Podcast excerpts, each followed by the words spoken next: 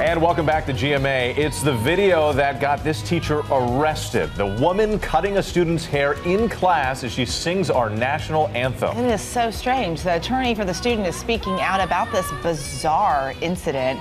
And ABC's Clayton Sandell joins us this morning from our LA Bureau. Good morning to you, Clayton. Good morning, guys. That teacher is out of jail, but in a lot of trouble. This morning, she's facing a, a, number of charges for what officials call disturbing behavior at a California high school. And now, new video of that bizarre outburst from inside the classroom. Take a seat. This morning, it's the Star Spangled Meltdown. What so proudly Taking this California high school teacher from her classroom to a courtroom.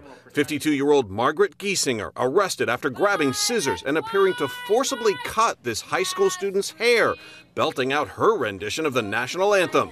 He's now hired an attorney who's claiming this might not be an isolated incident. There's been some conversation that at another school there was an incident in which the desks were pushed to the side, um, and while this particular teacher did snow angels on the carpet. The video also appears to show Gieszinger chasing other students around the room, scissors in the air, even grabbing a girl's hair before she gets away. The kids seen running for the door. New video shows the teacher continuing to yell after most students have left the classroom. He couldn't believe what was happening. He frankly didn't know what to do. He was absolutely terrified. In court, Gieszinger pleaded not guilty to a host of misdemeanor charges, including cruelty to a child, assault, battery, and false imprisonment. She was silent as she left jail.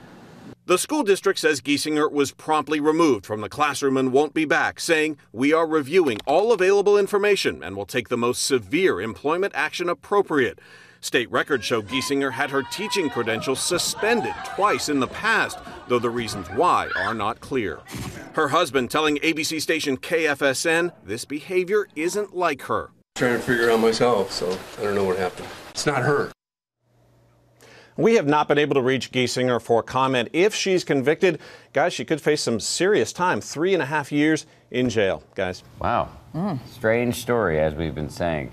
Thank you, Clayton. Really appreciate it. Hi, everyone. George Stephanopoulos here. Thanks for checking out the ABC News YouTube channel. If you'd like to get more videos, show highlights, and watch live event coverage, click on the right over here to subscribe to our channel. And don't forget to download the ABC News app for breaking news alerts. Thanks for watching.